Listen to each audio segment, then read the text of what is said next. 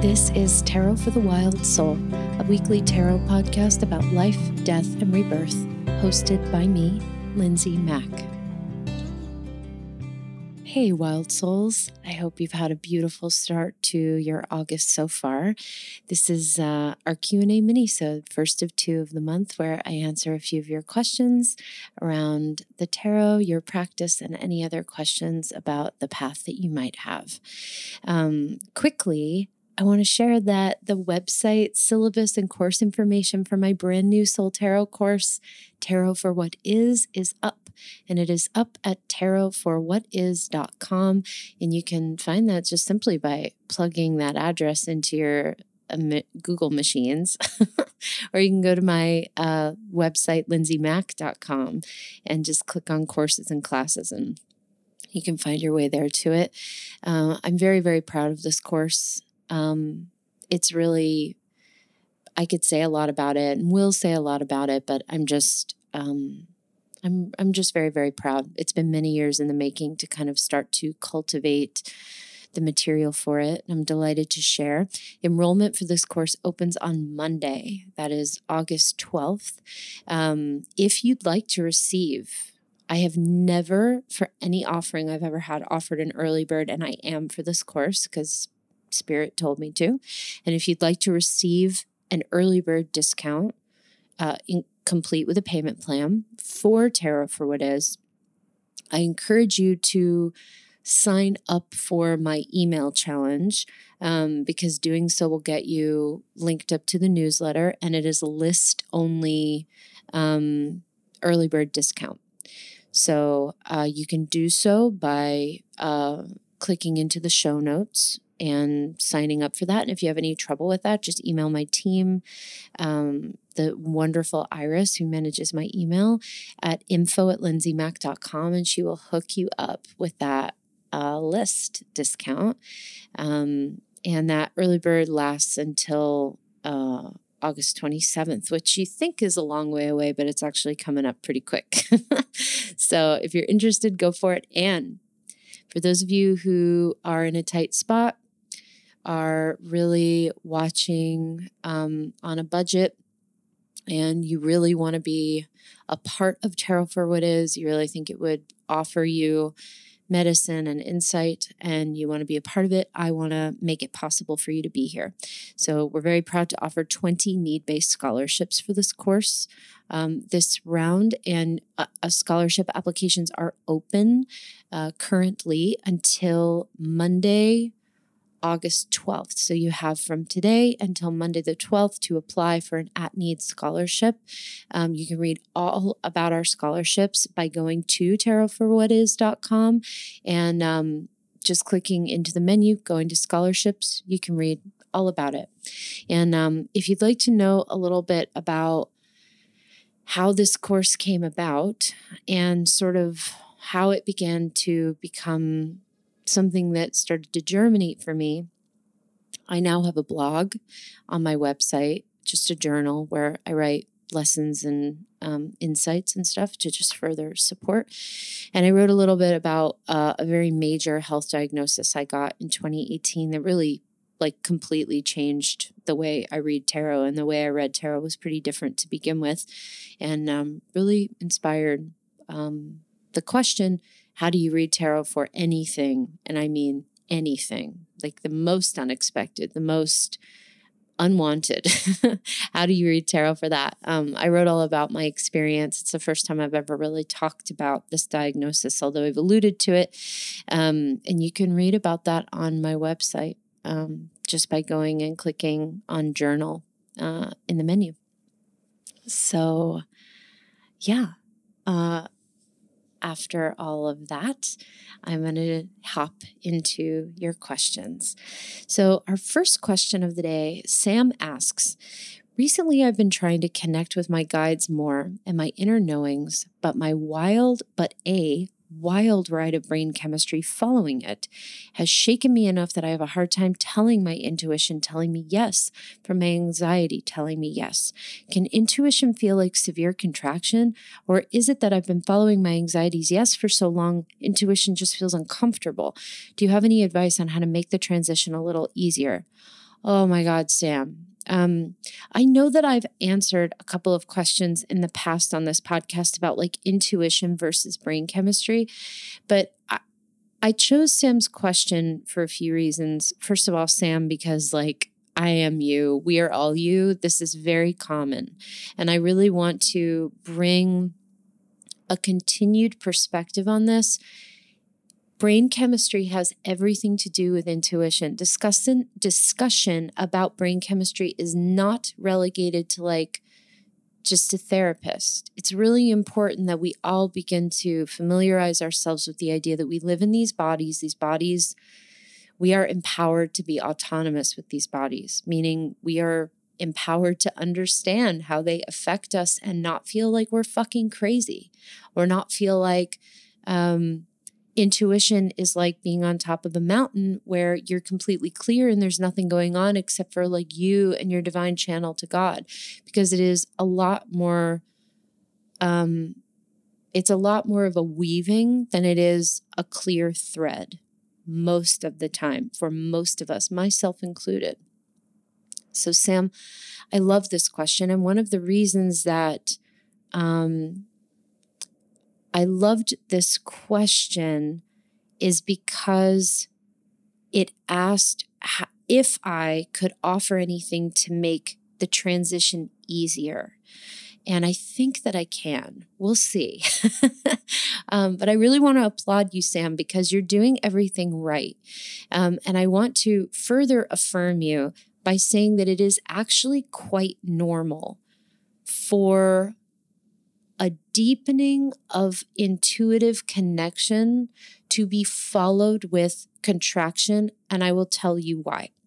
Because we live in these bodies that basically have two radio stations going at one time. We have the radio station of the primal nervous system, which is a very uh, kind of elementary way of saying uh, the the all of the fight flight mechanisms, adrenaline, survival, um, cortisol, all of the, the the nervous system that we inherited from our ancestors who had to watch for wolves and bears, uh, all the trauma that came from our ancestors, depending on where we hail from. If there were um, a, a sense of attack, you know, whatever it is, we all come from different um, lineages of evolution. And that is all kind of the first radio station. And that is very brain heavy. It's very much about chemistry and um, protection and hypervigilance. And that center has one prime operative. It does many things. It keeps our hearts beating.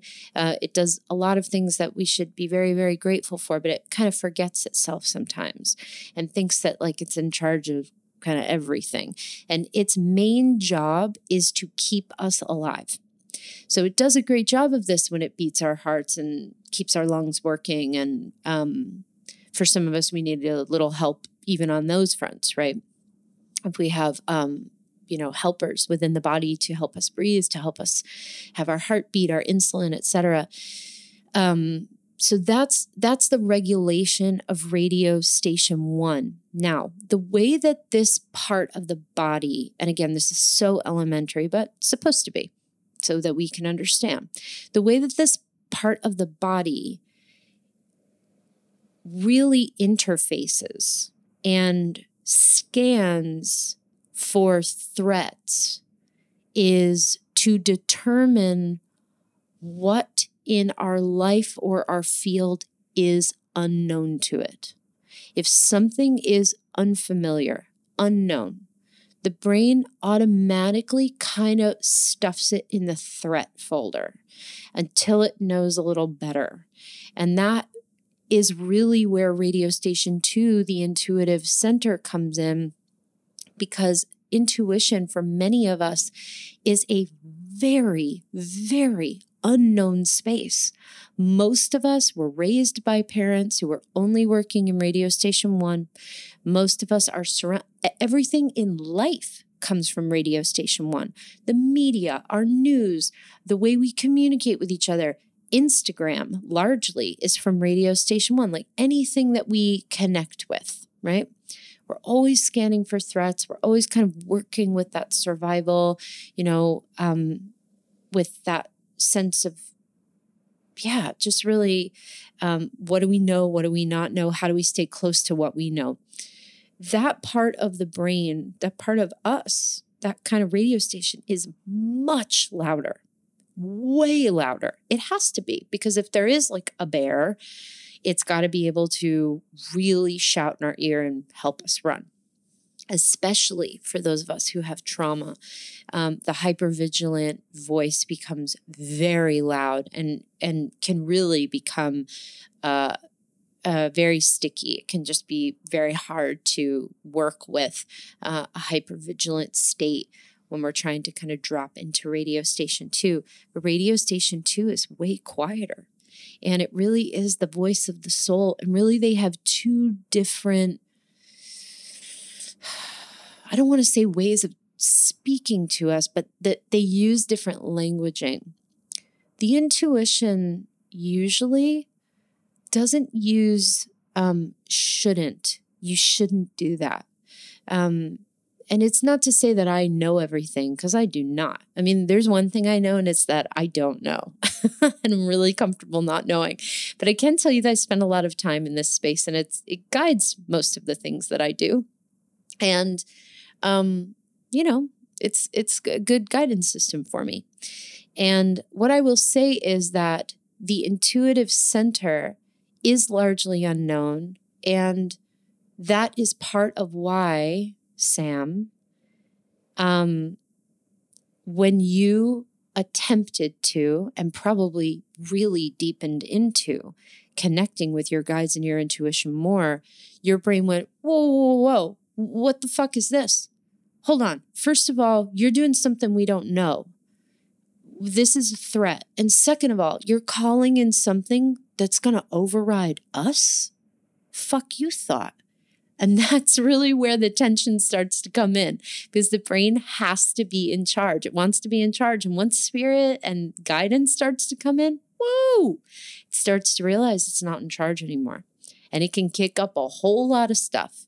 So, what you're going through is totally normal. Here's how you can make the transition a little easier. Number one, start talking to your brain directly. You're going to feel crazy. Feel crazy. That's okay. You're going to feel like, well, I'm talking to myself. Okay. Um, feel those feelings and know that they're not truth. It's okay. And it's perfectly okay and actually quite compassionate to speak to ourselves. I talk to my brain every single day.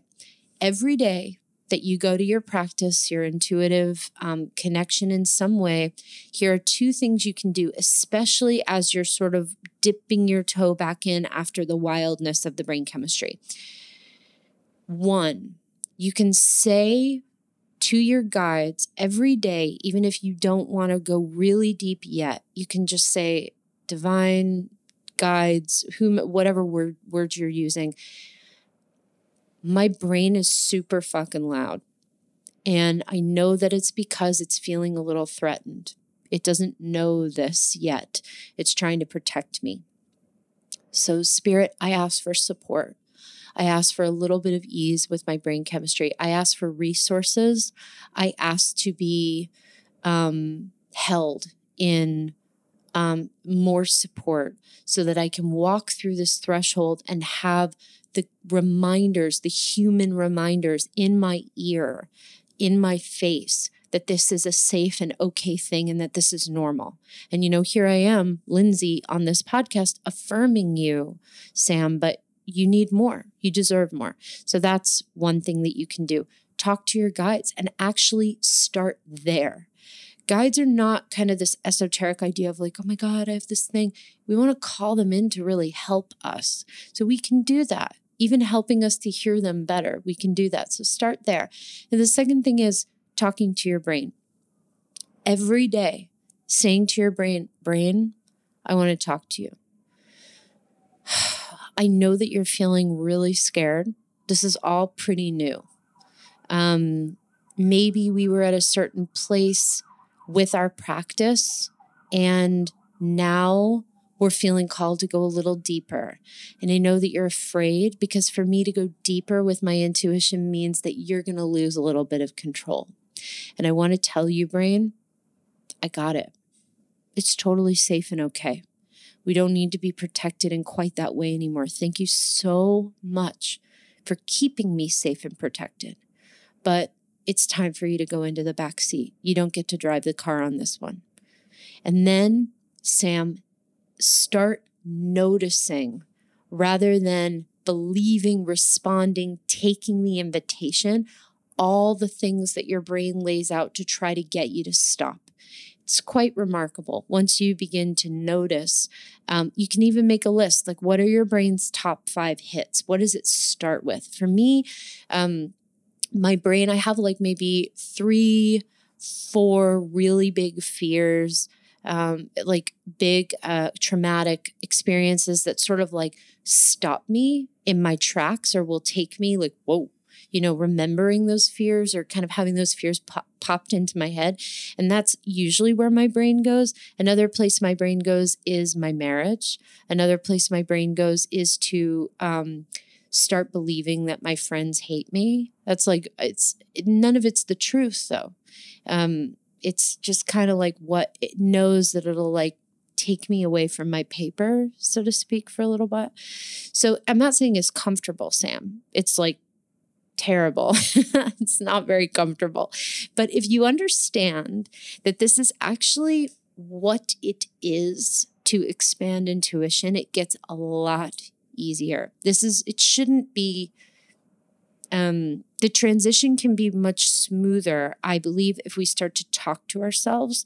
Um, and then, um, where do you feel safe, nourished, held, supported? Is there anybody that you can talk to about this? Any support that you can call upon? Can you be um, among those who can reflect back to you the truth of this time? That's another thing that I think can make the transition easier. And then I I really just want to state very strongly that I feel this is also my personal practice. You eat and put food and drink in your body however the fuck you want. There is no, I think, whatever you want. And I am going to say that in times where we are in a process of deepening the intuitive channel and the brain starts acting up, it can be extremely helpful. And Sam, only you can know this because every body is um, unique and individual. It can be very helpful to just check in about what you are reaching for in terms of consumption, food or drink, etc., and asking yourself, um, do I usually can I um, is this particular food or drink really supporting this? Or is it kind of making the chemistry a little worse and a little harder? If so, in this period of time, can I reach for nourishment and sources of hydration that really help to support the brain feeling a little quieter. Food and drink make a huge difference. And I know for myself, like there are times when like I have to be extremely, I mean, I cannot fuck around. My body is so sensitive to food. And I won't say not fuck around, meaning that I can't eat sugar or this because that's not quite what I mean. But there are just certain things in my body where I'll get very inflamed because I feel very stressed. And so, you know, I just have to think about certain things. So I want to just offer that. Um, not as like a hard and fast rule, certainly, because everybody's different. And I won't, I don't really feel comfortable uh, giving advice on what to eat or drink uh, I used to do that, but it's not something that I feel resonant with anymore. Um, really, it's about you discovering what helps to support your body, and that, like, legitimately is completely unique as your fingerprint. It's as unique as you are. Um, but food and hydration, um, I would say movement walking, getting in and out of your, like working that chemistry and that charge out of the body is very important. Talking to your brain, asking your guides for support, and calling upon resourcing, help, reflection um, with those who are actually doing this work too. So, um, intuition can feel like severe contraction. What I am suspecting is that you deepened your intuition and the contraction followed, which is quite normal. Keep going, you know? Um, you have probably been following your brain's yeses for so long that intuition does feel uncomfortable. um, and I can tell you, uh, you know, this is a, actually a great example. Um, I am in the midst of doing my course, and I uh, love this course. I'm proud of this course. I think it's very strong. I'm very grateful, and I've had to like lie on the floor and um, like tuck like the imaginary little one in me and my body, like kind of twins on both side of me, and basically say like acknowledge the fact that it feels too scary to continue because it's really scary to put out new courses. It's scary because uh, we don't know how people will respond to it. What if it doesn't go well? What if, um, uh, you know, there's all kinds of questions that can come up being exposed, um, you know, all kinds of different things. And uh, in order for me to go forward, with my intuitive knowing, I have to honor the body and the brain. So it really kind of is holding all three. Um, asking and calling upon your spiritual counsel for what you need in support of this time, telling your brain it's safe and that it doesn't need to protect you and that it can get in the back seat and being like treating your body like a soft teddy bear that you're just cuddling because the body is like everything's running through the body. So, really talking to the body and saying, I've got you. You're safe. This is okay. I know this is really big, and I'm going to try to support you in whatever way you need because you're helping to run all this through me so that we can expand. So it just sounds like you're in labor, Sam, in this way, and it's quite beautiful. Um, but all those things can make it a little easier. And eventually, if you stay with it, it will turn and it will get easier and you'll walk a path and you'll feel super clear and then you'll happen upon your next up leveling it'll be uncomfortable like this again and you'll go up higher. So it just if you can hang out with it it'll really help you. Uh, i hope that helps you Sophia asks When you pull a card that seems to predict something terrible happening, e.g., the Three of Swords or the Tower, in response to a question about the impending future, how do you approach it? I find myself feeling really on edge and disempowered. Okay, Sophia, golden question. The tarot uh, is terrible at predicting things. So it's not to say that it can't um, uh, help us or open us to the potential invitations of the next cycle. But that's the key word is that when we receive a card in uh, an area of a spread that speaks about the future, it's just that it's an invitation. It's not the rule or what will be. And tarot cards really do not speak to things as um, you are gonna get a three of swords experience in your face um, uh, as your next cycle. Um, it's not to say that some people don't use them like that. I just don't really think they're very effective or even accurate like that. So I'd love to offer you two ways to begin to think about how you can work with these cards in a very different way. Number one, I I encourage you to do something quite bold. You may not like it. Stop asking questions about the future. You do not have to, in any way, shape, or form, ask any kind of question or have any kind of spread that has anything to do with the next cycle or the future. I find it very triggering. I did it, I've been reading tarot for 23 years. I've been doing it for most of my life. I recently stopped, and I'm going to tell you something. It's pretty damn great. It doesn't mean anything to me anyway. Like, the future is constantly changing, it's not fixed. So, if there's something that I really need to know, my guides will definitely find a way to tell me. But we don't have to know. We don't have to know what's coming.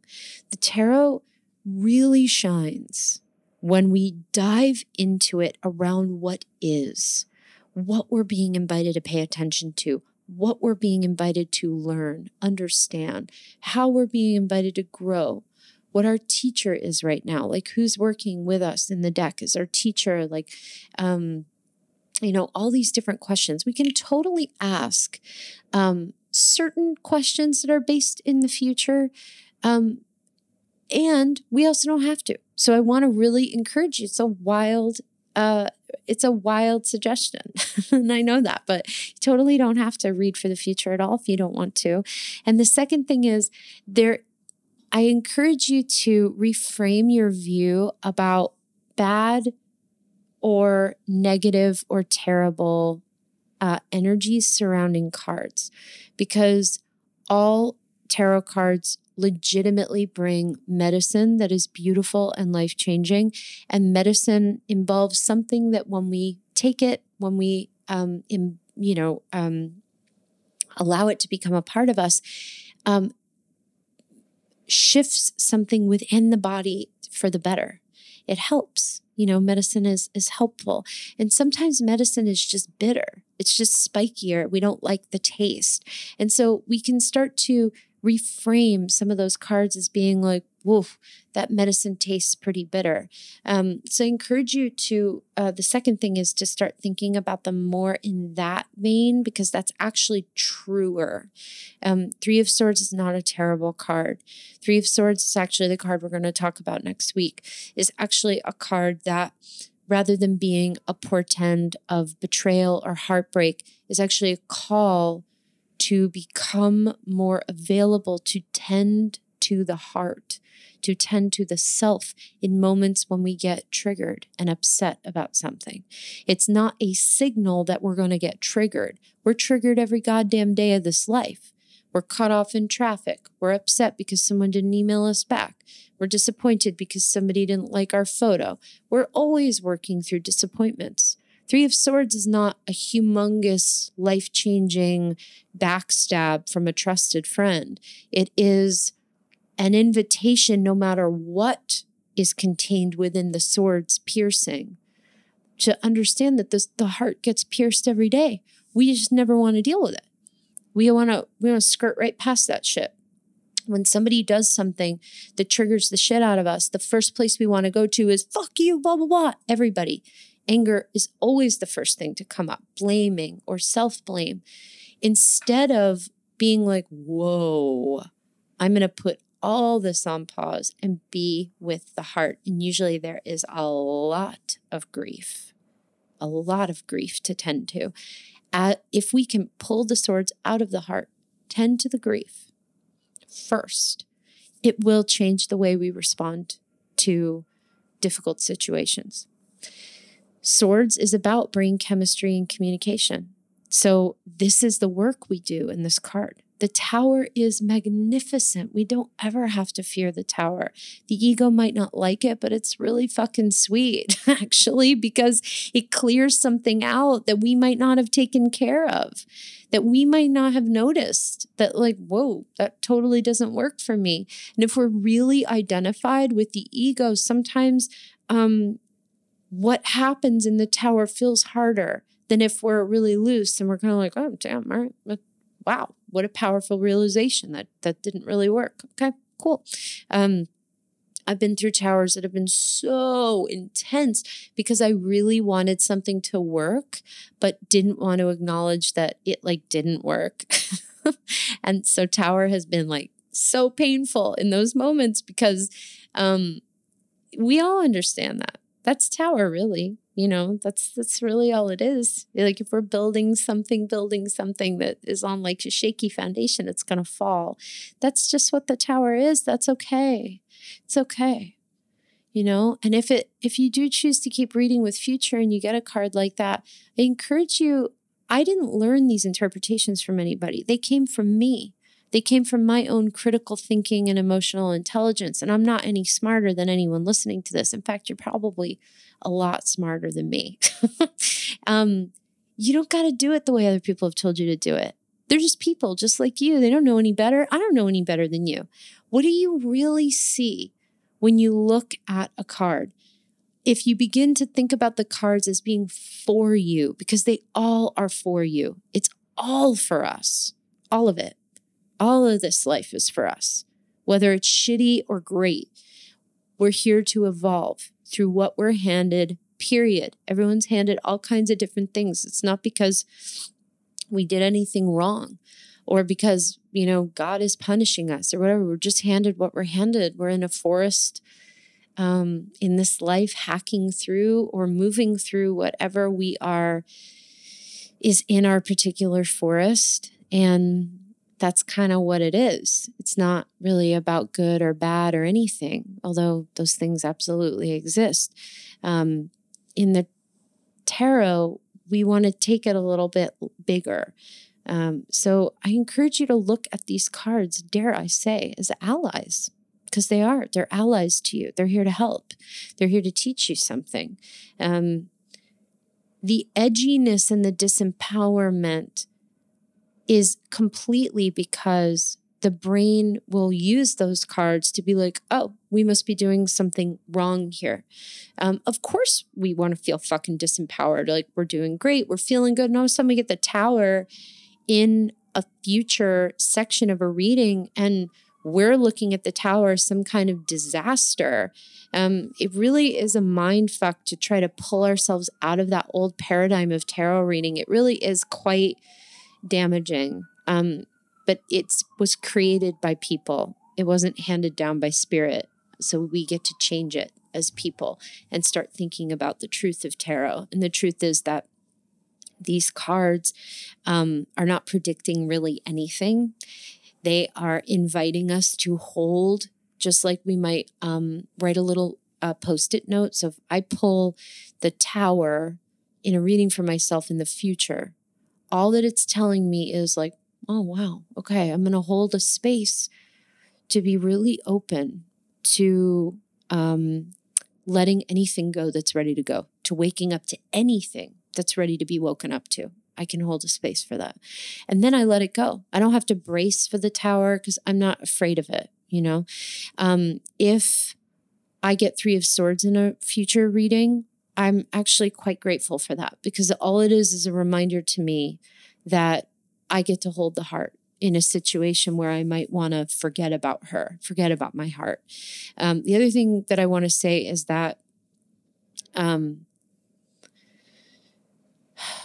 just simply holding the space sometimes is enough. We don't have to like brace for anything because cards the future is so funny. That's why I don't really read with it because it's not fixed. Nobody really knows what's going to happen. And sometimes when you ask about what's coming in the impending future, it means five minutes from now, legit, because guides are tricky. um, tricky in a great way, but they are. Time doesn't really mean anything to them. I hope this helps you, Sophia, but I really want to empower you to begin thinking about these cards differently because they are different than what you may think that they are. Um, what you're speaking of is the consequence, um, the result of a very old, bullshitty paradigm of tarot that these cards mean horrible things and some cards mean great things and certain cards mean mean we're going to meet a husband. And it's all bullshit because the tarot it, it's a profound mirror for the present moment and it does a horrible job at predicting the future. Horrible. I'm not saying that if we don't if we pull cards we might not have a sense of something very strong coming up in the next cycle of our lives. Sometimes we may even um, be given a little bit to prepare for that. Um, but in general we don't have to look upon it as being frightening. It can actually be really empowering. So i hope this helps you to begin thinking about it. And actually this question is a really perfect one because this is exactly, exactly what my new course is about Tarot for What Is. And Three of Swords and the Tower are even in the course. So it was a pretty perfect timing thing, pretty aligned. Um, it it is exactly how to begin to transform our relationship with these cards, turning them basically from fear to medicine. So I hope that this helps you, Sophia. Um, Meant much luck to you in the continuation of your practice because um, those are really hard moments when we see cards and we just think like oh this is horrible. We're actually going to talk about three of swords next week as well. Um, but that's all i've got for you on this q&a mini so thank you so much for listening and i'll catch you next time wild souls. Until then take care of yourselves. Thank you so much for listening to Tarot for the Wild Soul. This podcast was edited by Chase Voorhees. The podcast art is by Chelsea Iris Granger, and it is hosted by me, Lindsay Mack. For more about the podcast, visit wildsoulpodcast.com or follow us on Instagram at Tarot for the Wild Soul. For more about me and my work, please visit lindsaymack.com. To support Tarot for the Wild Soul, please consider subscribing to the podcast on iTunes and leaving us a five star review. It helps people find us and it is greatly, greatly appreciated. Thank you so much for being here.